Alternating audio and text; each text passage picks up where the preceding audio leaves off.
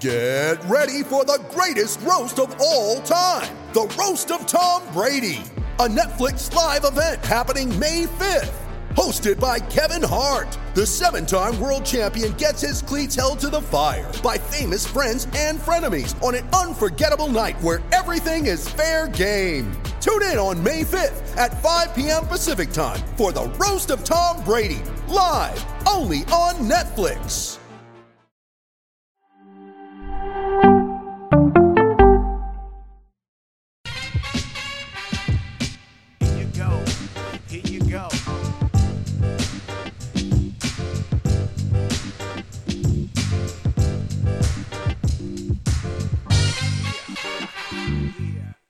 Handshake.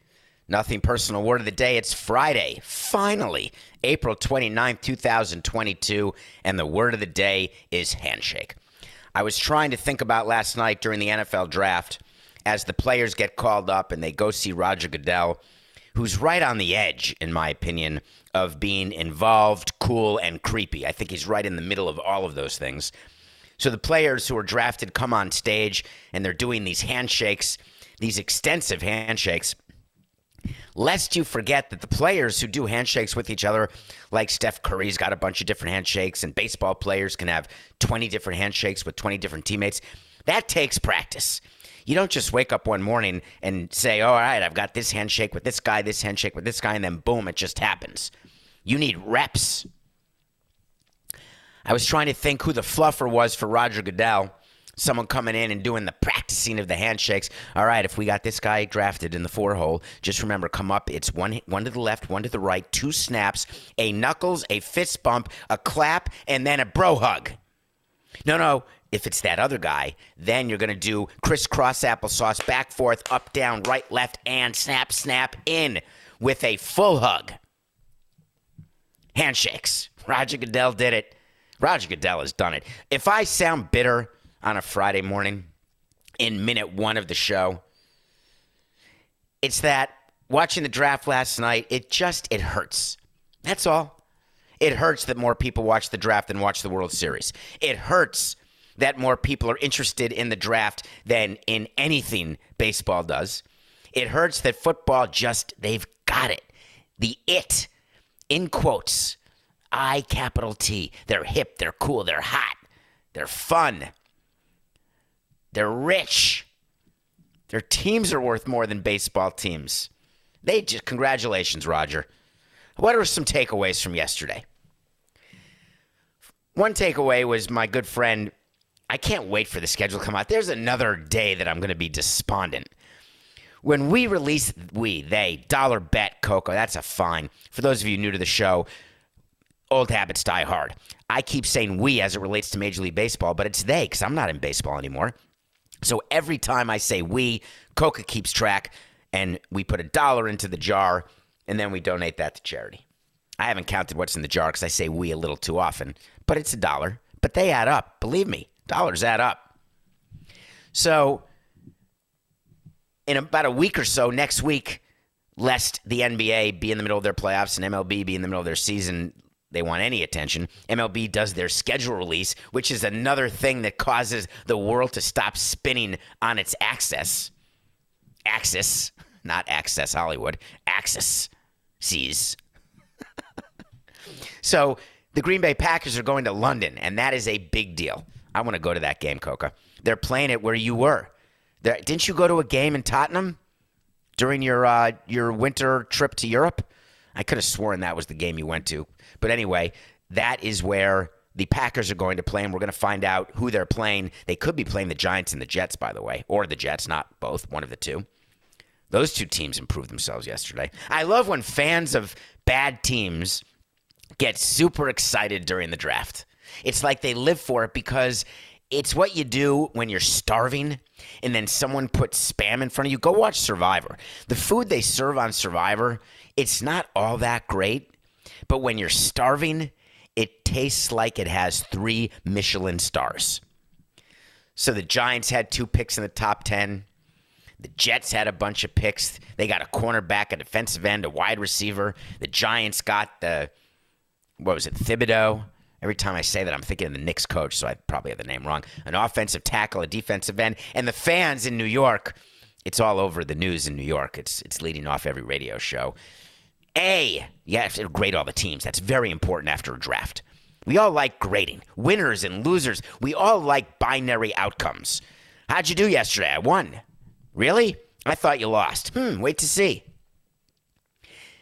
all the people who get paid all the money by all the networks to do all the mock drafts, do they follow up after doing the mock drafts and say, "Oh, I didn't get that one right. I got that one right." And then do they follow up next year, the year after, the year after?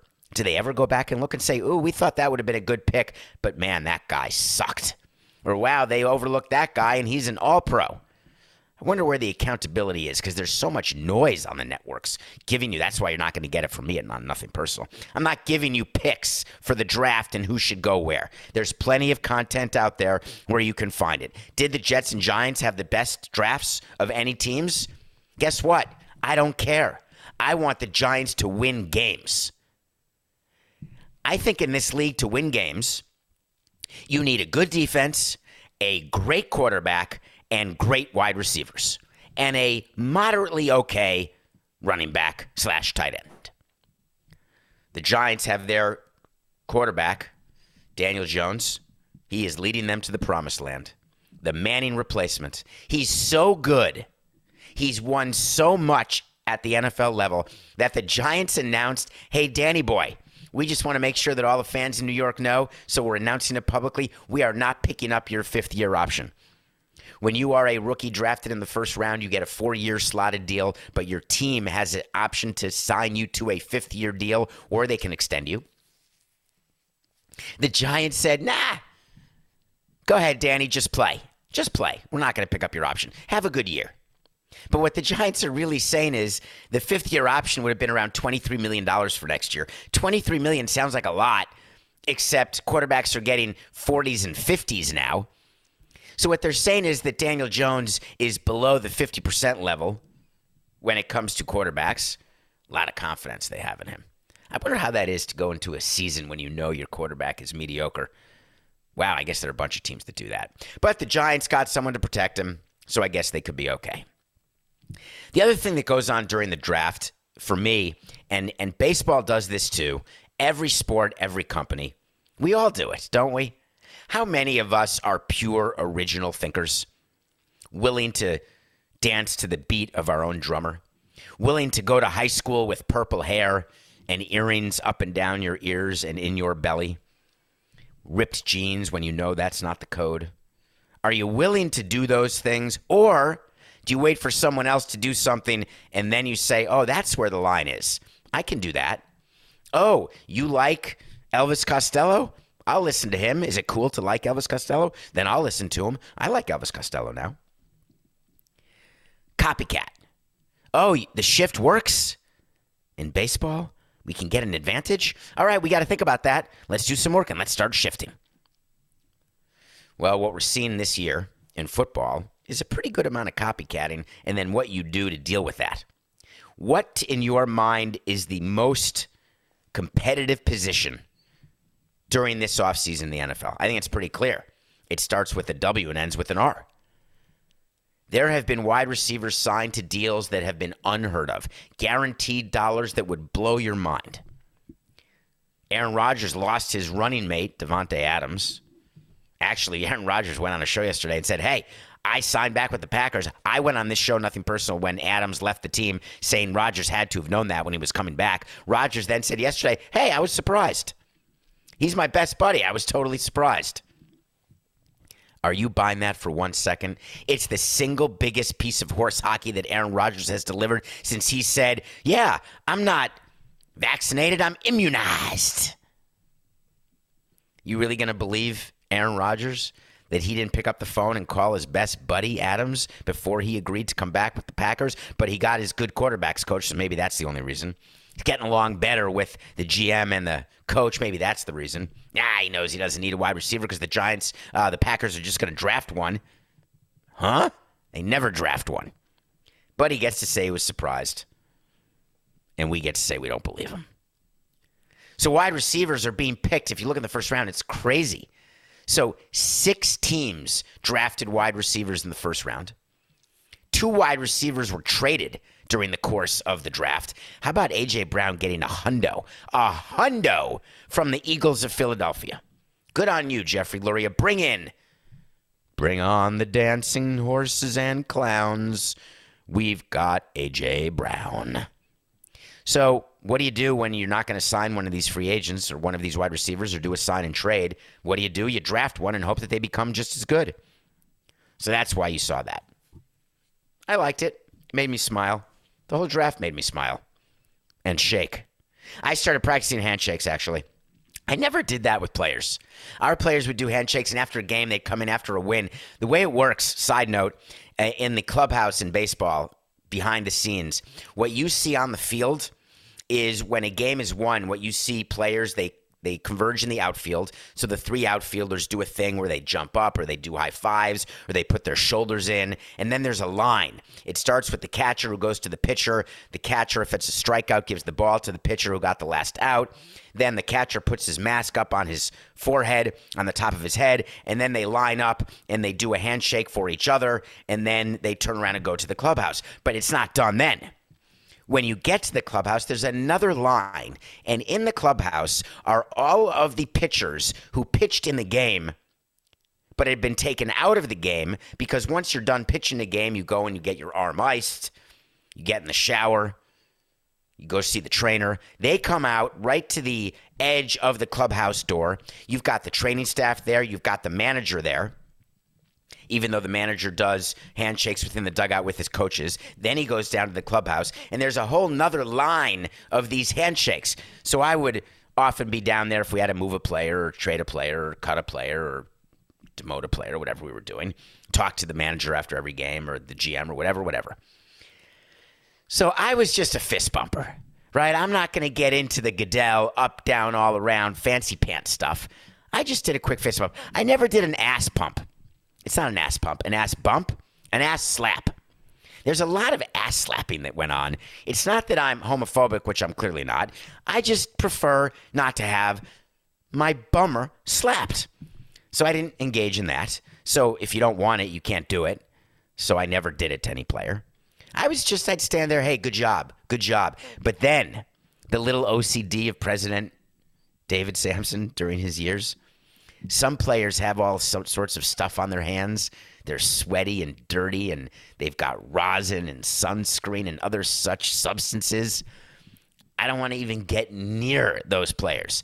And this is pre COVID, folks, obviously, because I was gone before COVID started. That became an elbow, and I became well known for the elbow. And players knew when I was going to do the elbow. The elbow is a response to how dirty a player got during a game. DHs are always good for the fist bump. All right, so that's the end of the draft. I wonder what's going to happen now. Now the teams get out. Here's what you do the day after the draft. The read the PR department puts together a list. This is what we did with the MLB draft, and this is what we do after a trading deadline we have our interns get together and they're combing the internet. They're getting, they're pulling all the articles, they're pulling all the rankings, they're pulling all of the winners and losers tabulations. And if your team is appearing on a winners tabulation or you're getting good press from the local papers or even better from any of the national writers, those articles get clipped, they get put together, and they get sent to your sales department. Because then we would have our sales department call on clients to say, look, do you want to buy tickets? Do you want to buy sponsorships? Things are looking up. John Cock, toasting with the Gotham City News, called us the biggest winners of the draft. Come buy tickets. Reminded me of when the New Orleans Pelicans got Zion Williamson and all the salespeople were jumping up and down so happy and then realized, wow, he doesn't play for us actually. But you take advantage, you ride the good news. Now, when you do a draft and you think you did well, but yet all of the lists have you as losers of the draft, you actually meet with your PR department. You give talking points to your PR department to give to your sales department because you're going to get calls on a particular day. Hey, you guys suck. You guys are losers. You guys got an F during the draft. And then the salespeople get to say, well, we spoke to our GM. He addressed us after the draft last night And he said a couple of things for you to keep in mind. The player that we got in the first round was exactly who we wanted. You've got to believe and trust our process, and we still have two more days. And when you look at the overall work that we've done, I assure you that our team has gotten better. Now buy tickets. So there's all sorts of things like that going on behind the scenes. It's pretty fun to watch, actually. Press releases get written, meetings happen with salespeople, the marketing people get together and figure out whether or not anybody who got drafted is going to be giveaway worthy, whether or not they're going to be promotional worthy, where they're going to appear in the media guide or in the programs. All of those things are starting to happen now. Welcome back, Acuna. I'm really happy he's back. He was my pick for MVP last year. Did he win the MVP last year? I don't think he did, but he was my pick. Maybe he did. I know Ohtani won in the American League. I cannot even remember who won the National League MVP. It can't be him because he got hurt halfway through the year playing in Miami, I believe. He tore his ACL. He's been rehabbing. He's been out since July. The Atlanta Braves won the World Series without their best player. As you may recall, Bryce Harper won. Thank you, Coca. As you recall, they brought on Adam Duvall, who's still there, or Jorge Soler, who is now with the Marlins, Eddie Rosario, who re-signed, bunch of trade line, Joc Pederson, who now is on a different team. I want to say the Giants. Those players gotten at the deadline by the Braves helped lead them to a title. And guess what? I picked him to defend because I knew Acuna and Ozuna and Olson were going to be there to replace Freeman and Soler and Pederson. Acuna got hurt 11, 10 months ago. This is April, May, June, July. Nine months ago. He was supposed to be called back. The timeline for him was May 6th. I want to explain how these timelines happen for long term injuries. They start off as a range. So when someone gets hurt, you would say, hey, it looks like it's going to be six to nine months, eight to 12 months. Big range like that. Then you watch the rehab, you watch the recovery, and then internally, I'm not talking about what we announced publicly, internally, we then say it looks like it's going to be eight to nine months. We're, we're down to a two month window. But then we have to wait for him to pick up a bat, for him to run on the field, for him to, what, it, what, what it's called is start baseball activities. Because rehabbing, those are not baseball activities. Baseball activities are throwing and hitting. I don't even count running as a baseball activity. So Acuna starts baseball activities, and then we make a plan for his rehab games. And we say we want to get him, let's say, 25 at bats to 40 at bats. We want him to play X number of innings in the field, and we want him to work up to playing a full nine inning game. And so we will schedule it out and we will then come to another range looking like the second week of May is what we're aiming for. Then we move forward as his progress is being monitored on a daily basis, on an at bat by at bat basis. Then we can narrow it down and then we get to a day. And we meet with the manager. We, we have it all set together. We have a player move ready to go. We're ready to go. Acuna is coming back May 6th.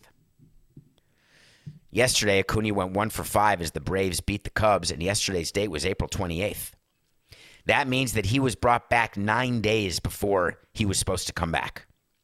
Nine days sounds like nothing. It is an unbelievable amount of time in the baseball injury world. What made the Braves bring back Acuna so soon? The argument that I would have with the baseball department is that I really did not have great interest in a signed player. He already is getting paid. I don't want him in the minor leagues. If he can even help us by playing four innings in the big leagues as part of his rehab, why not play four innings to help us win at the big league level? I don't need him buying the spread on the minor league side. I don't need him raising attendance for our minor league affiliates because it's so cool that he's there on rehab. I always wanted to err on the side of bring back players sooner rather than later. When the team is struggling, I want my star back. When the team is going great without our star, I say let's not wait until we're not doing well. Let's bring them back and then really start rolling. Well, the Braves are not starting off quite hot. As a matter of fact, they're behind the Mets in the East Division. And at least the Mets are, they may have the best record in baseball, actually. The Mets have been actually off to a phenomenal start. But I can see where the Braves would say, hey, he's doing just fine in rehab. We can move him up and we can play him. He's ready to play a full game. So they did wait for that threshold. And I have zero, zero criticism of their move. Even if he gets hurt again tomorrow, I will not come back to the GM and say, You brought him up too early. How could you? I am putting this in your file. Every player can get hurt doing everything every game, no matter where they're playing the game. I'd always rather have a player get hurt at the big league level who's signed to a guaranteed contract, and I'd always rather have a player get hurt on the minor league level who's not signed to a guaranteed contract. Hear me out on why. When you're hurt on a guaranteed major league contract, you're still paid the major league rate. If you're hurt as a minor leaguer while playing minor league games, you go on the minor league injured list and you're paid the minor league rate and you're not getting service time. If you are on the major league disabled list, the major league injured list, you are getting major league service time for the days you're on the injured list. You're getting major league pay. That is true. But my view of it always was if you're not have a long-term guaranteed deal, I was far more satisfied with the extra time in the minor leagues. Why? Because when you are a player not signed, meaning you are young and not signed to a guaranteed deal, or you're a player who's a veteran signed to a one year deal, or you're a player who we don't think we are going to re sign after six years of major league service. It is far better for our major league team for that player to be hurt on the minor league side. For that player to be on the minor league side for the extra five days, seven days of rehab when he could have been on the major league side. And this is not because of baseball. This is because of what my ego was as a president. And I reflect on that and realize it was totally asinine. But when we had a player signed to a major league deal, to a long term deal, I was constantly in the state of we've got to prove to people and to the owner that we made the right decision signing this guy. Bring him back up, bring him to the big leagues, let him play. it's amazing, actually. Well, Acuna's back. It's going to be helpful. I think it's going to be very helpful to the Braves. All right. When we come back, we're going to talk about a documentary that I watched that I couldn't believe and I was embarrassed. And then we're going to mention something that's going on in Miami. Two things happened in Miami yesterday, both of which are worth mentioning from soccer to college football and college basketball. We'll be right back. This podcast is sponsored by Ramp. Are you the decision maker in your company? Consider this. For the first time in decades, there's a better option for a corporate card and spend management platform. Meet Ramp, the only corporate card and spend management system designed to help you spend less money so you can make more. Most corporate credit cards offer points as incentives, but those points amount to less than their worth in real cash value. Ramp's business cards offer you cash back, real money in your pocket. Plus, you control who spends what with each vendor. And Ramp software collects and verifies receipts automatically, which means you'll stop wasteful spending and close your books in hours instead of days. Businesses that use Ramp add up to 5% to their bottom line the first year. If you're a decision maker, adding Ramp could be one of the best decisions you've ever made. And now get $250 when you join Ramp for free. Just go to ramp.com slash easy. Ramp.com slash easy. R-A-M-P.com slash easy. Cards issued by Sutton Bank and Celtic Bank members FDIC terms and conditions apply. Welcome back to Nothing Personal. It's Friday. It's David Samson. Please tell your friends about Nothing Personal. There is a winner of the YouTube contest yesterday, and I was going to call out the name, but I didn't write it down. But that's okay. You know who you are. Oh, yeah. Charles. You were the first person. Yesterday, I wore the same clothes as I wore the day before, and I've never done that ever before. Thanks for everyone who went to YouTube and pressed subscribe and watched. Of course, I'm back in the rotation today. Okay, I watch a movie every day. You know that. I watched a movie called White Hot. White Hot reminds me of the Miami Heat. That is how they were referred to during the playoffs. White Hot, the rise and fall of Abercrombie and Fitch. Let me give you the background I have of Abercrombie and Fitch. The only association I ever had with them had to do with lines outside the store and guys with bodies that I could never have, even with Photoshop, standing guard. I'd never been inside an Abercrombie and Fitch store. I had heard of the brand, didn't know anything about it, except that they liked having good looking people around.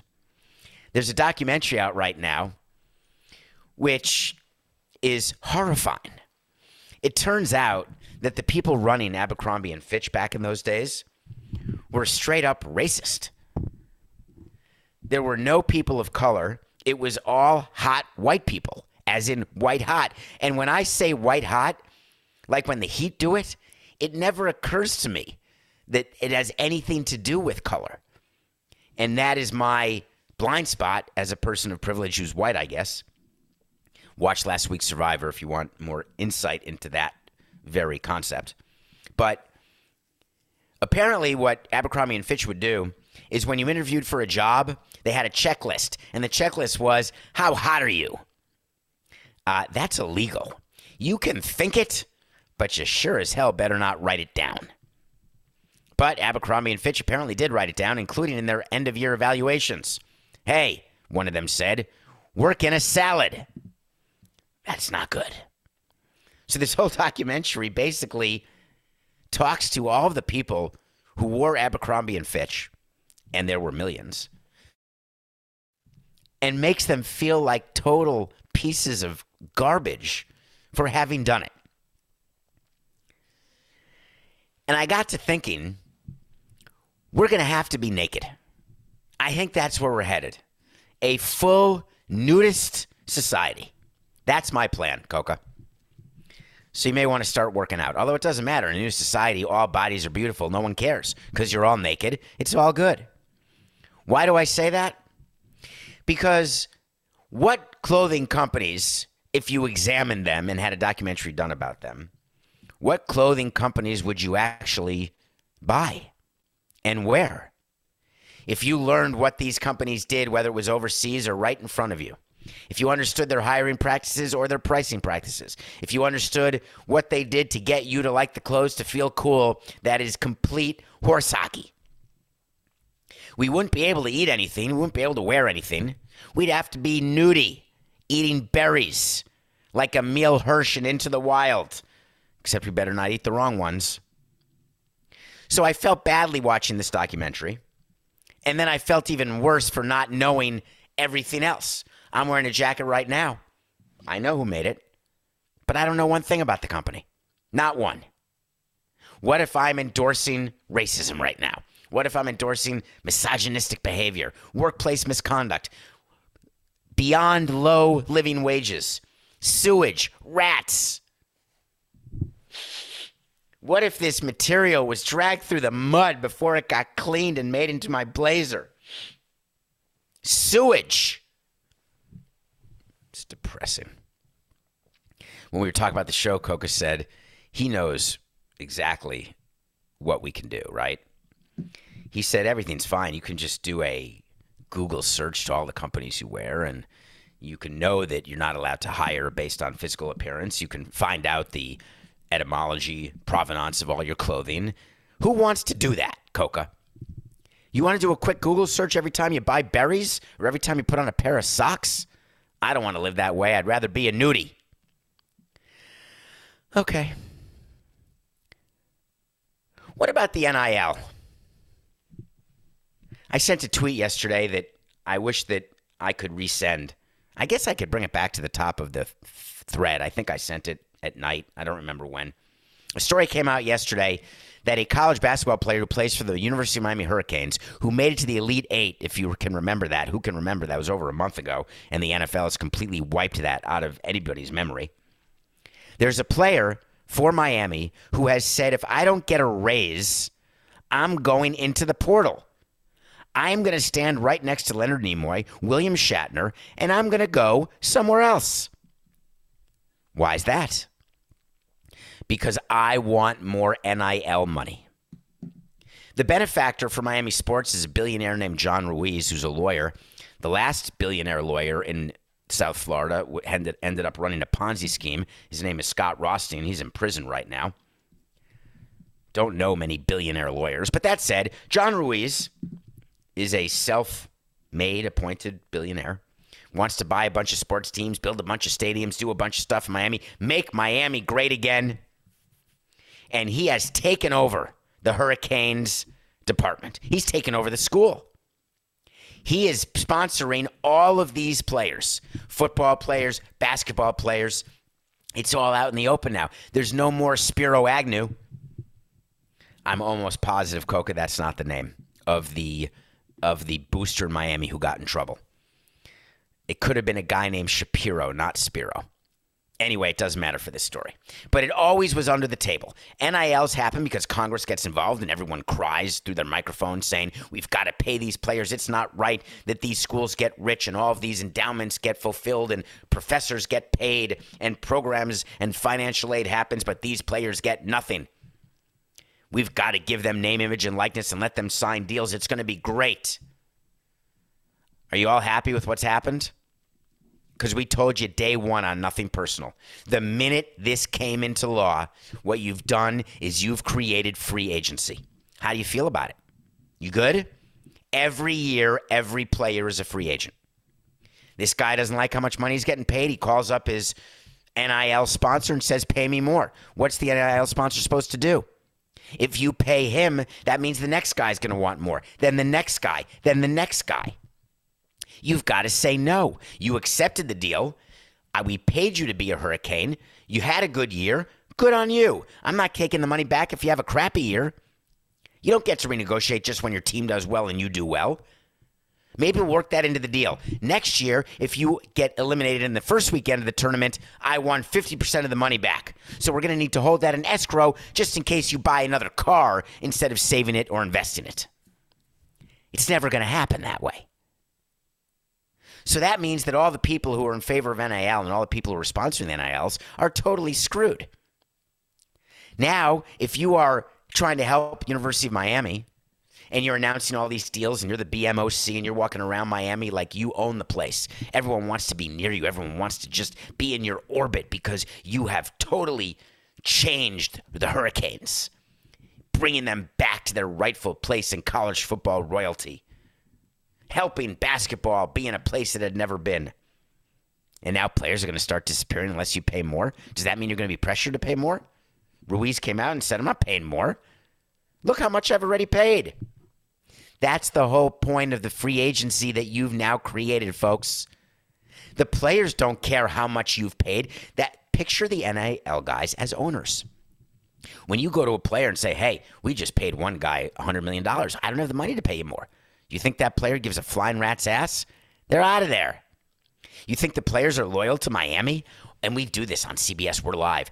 It- What's it called, Coca? Come on. When they commit, when they when they sign their letter of commitment, we're going live as a player decides. Signing day, it's called. Thank you. We're live. They've got five hats. They juggle them like David Blaine, and then they put one on. Everyone's all happy. So, what made you choose to go to Texarkana? Well, I just want to say that I'm very pleased to represent John's Betting and Hardware Store. Hours are 11 to 7 p.m., seven days a week. If you come before 11, you may see something you don't want to see, so please don't. Remember, John's Betting and Hardware, we're here for you. Let's go, Texarkana. That's what signing day is now.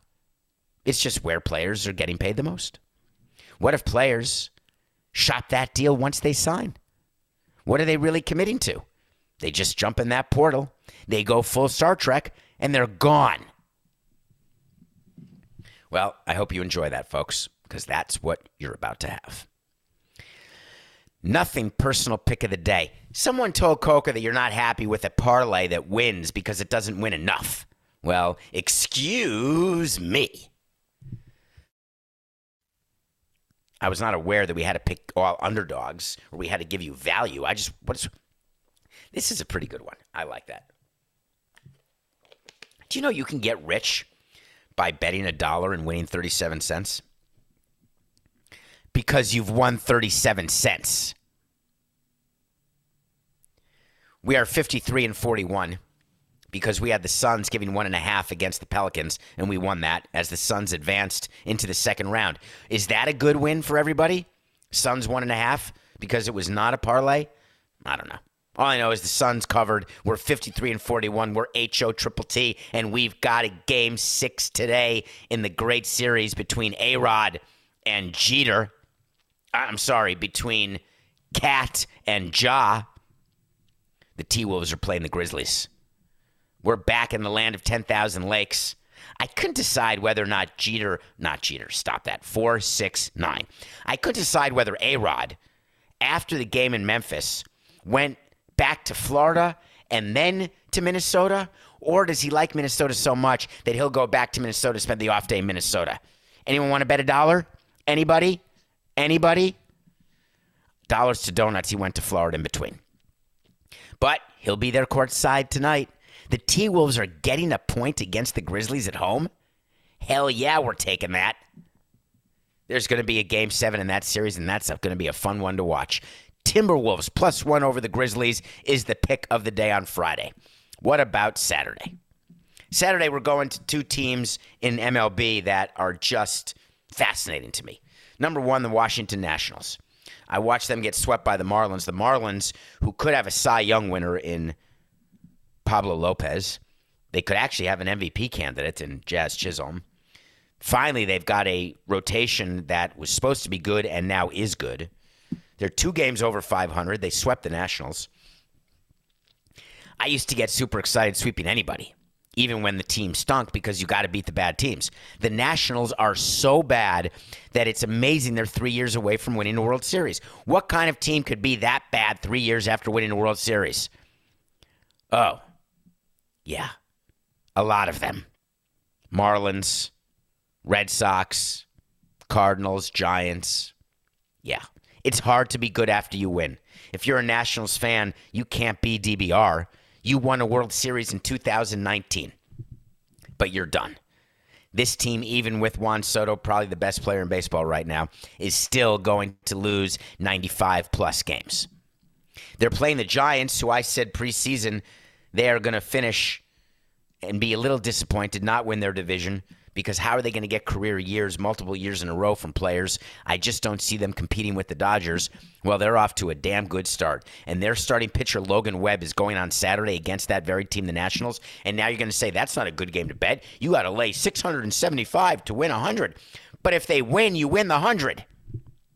Giants and Webb over the Nationals. And then Sunday is game one, second round. This is the best time of year. We got the NFL draft. We got the schedule announcement. the Bucks are playing the Celtics. What a series that'll be. The Celtics have home field, what's called home court in basketball. The Celtics are giving four and a half points to the Bucks in game one. The Celtics are coming off the emotional sweep of the Brooklyn Nets. The Bucks are coming off the crushing of the inferior Bulls. This is a game ripe for letdown. This is when you're a road team and you know that the home team has just done something either barely one in seven or totally crushed a team that was supposed to go seven.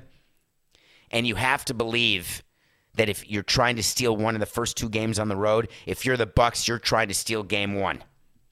Bucks are getting four and a half points. That's too heavy for me. We're taking the underdog. Bucks plus four and a half over the Celtics. So those are the three picks T Wolves plus one over Grizzlies. Giants over the Nationals Saturday with Logan Webb over the Nats. And Bucks plus four and a half over the Celtics. Wait to see is when we tell you something's going to happen. We'll revisit it. I don't even know what the series line is, Coca, but wait to see. The Bucks are going to advance past the Celtics. Okay. Something happened yesterday, and I wanted to talk about it. And the reason I wanted to talk about it is that it's gotten a whole lot of attention in Miami and around the country. It's been on national news programs. It's been on Fox News. It's been on, there's been a huge amount of PR back and forth regarding the Inter Miami soccer stadium deal.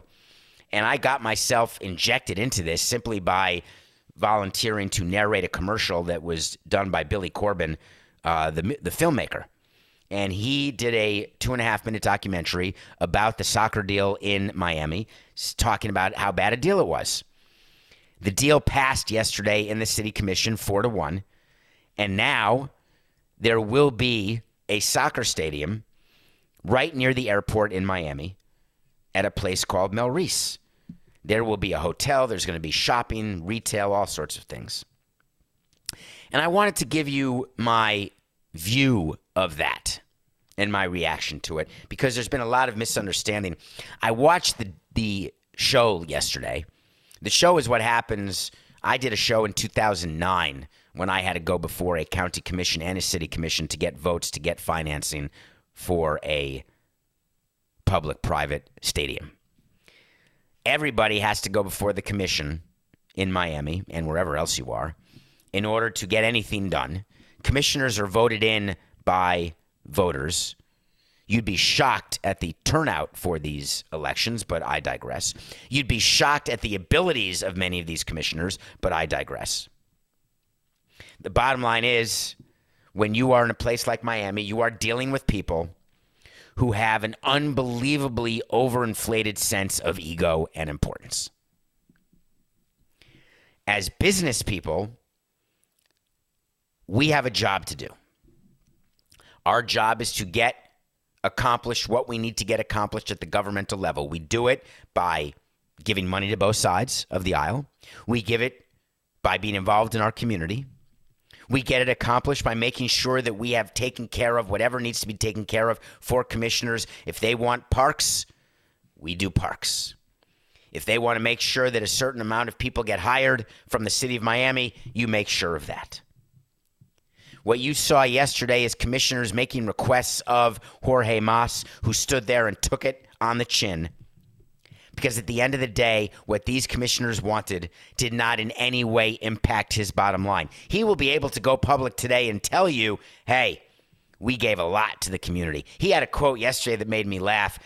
Jorge Mas, he said to the commissioners that my main focus here is on increasing the tax rolls of your city. I, I, love Jorge. I've known him for a very long time. There's not been a businessman in the world whose main focus is to increase the tax rolls of the place in which they do business. It's the opposite. They hire people to try to not pay taxes into the tax rolls of the places where they do business. Oh, you're right. It's way smart and obvious why Carnival Cruise doesn't have their ships registered in Miami, but they have them registered in Panama or the Bahamas. Hmm, why do they do that? Because they don't want to put money into the tax rolls of Miami. GMAB. But it's a great line to say to commissioners because it gives them political cover, and that's what they want because they want to get reelected. They don't know that anytime you support financing of a stadium, you don't get reelected. But they get to say this is a real estate deal. And that's all we were trying to say to the public through our commercial, his commercial that I narrated is that the Inter Miami deal is not a soccer deal. It's a real estate transaction. Jorge Mas is a real estate developer who is developing a huge parcel of land and is going to make a lot of money because real estate developers get to buy teams. Yes, I'm talking about you, Steve Ross, the related company. They get to put their names on museums. Yes, that's you, George Perez in Miami. People who are rich get richer Someone on the board said that yesterday, actually. We need rich people because rich people do stuff in our community. You're damn right. Yes, they do. They also want tax breaks. And any deal they're going to do with the community is going to be a deal that is going to be good for them because they have to go get financing. And when you go to a bank to borrow money, you don't sit down with your spreadsheets and say, listen, these numbers don't look great. I get that. There's not a lot of positive cash flow, but boy, do you know what we're doing for the tax rolls in our community? Do you know how many soccer clinics we're going to have for boys and girls? Now that's got to be worth something. And the bankers say, hmm, that's worth nothing. It's very nice of you. That really is super sweet that you care about your community so much. But I'm really going to need to see numbers of revenue and free operating cash flow in order to lend you money to do what you're doing. You think that Jorge Mas and David Beckham are writing a check out of their checking account to build a soccer stadium? No, they're borrowing the money. You think they're taking money out of their ATM or time card to build the hotel? Come on. Are you guys kidding me? Any deal done by the private sector is good for the person doing the deal in the private sector. Just say it. I'm totally fine with it. I'd love to be a, a, fly on the wall when Jorge Mas goes to meet with his bankers and asks to borrow the money and tries to say, "Yeah, I, I don't think the deal we just cut with Miami, we just got crushed at that committee at that commission meeting yesterday. We had to give in so much. We had to go up to six percent as a possible rent rent increase. We had a total issue when it comes to the appraisal of the land. We're now going to get the average of the highest and the second highest two companies, and they're going to be clean. They're not dirty, but you're dirty. I'm dirty. We're dirty. Who's dirty? Nobody's dirty. The the land is dirty." The commissioner said there's no park. We can't even take our shoes. It was so crazy. The whole meeting. It brought me back to 2009 when I had to do the same thing. So believe me, I've got an amount of empathy for what Jorge Mas had to go through yesterday. Yes, I do. But he went to bed last night with a PR talking point of celebrating how great this was for Miami and for the city of Miami and for lowering taxes for all of you people. I want to know in two years, four years, six years, and 10 years Please show me when your taxes have gone down. Just please. NGTH. Not going to happen. And it's not that I didn't want the soccer deal to happen because you know where I stand on public stadiums and sports stadiums. I want soccer stadiums. I want there to be MLS in Miami. I want there to be baseball and football and Grand Prix and tennis, museums, art museums, science museums. I want to believe that we live in a cultural center, in a sports center of greatness. I just want people's eyes to be open. And I understand how the deals work because we basically play off the fact that everybody's eyes are closed. That's all. What about you? Are your eyes open? Well, it's been a week. Jorge Mas went out to dinner last night. He looked right at the taxpayers, right at the commissioners. He looked right at David Beckham, right at Victoria Spice, and said, We did it. It's just business. Sorry, Samson and Corben. It's nothing personal.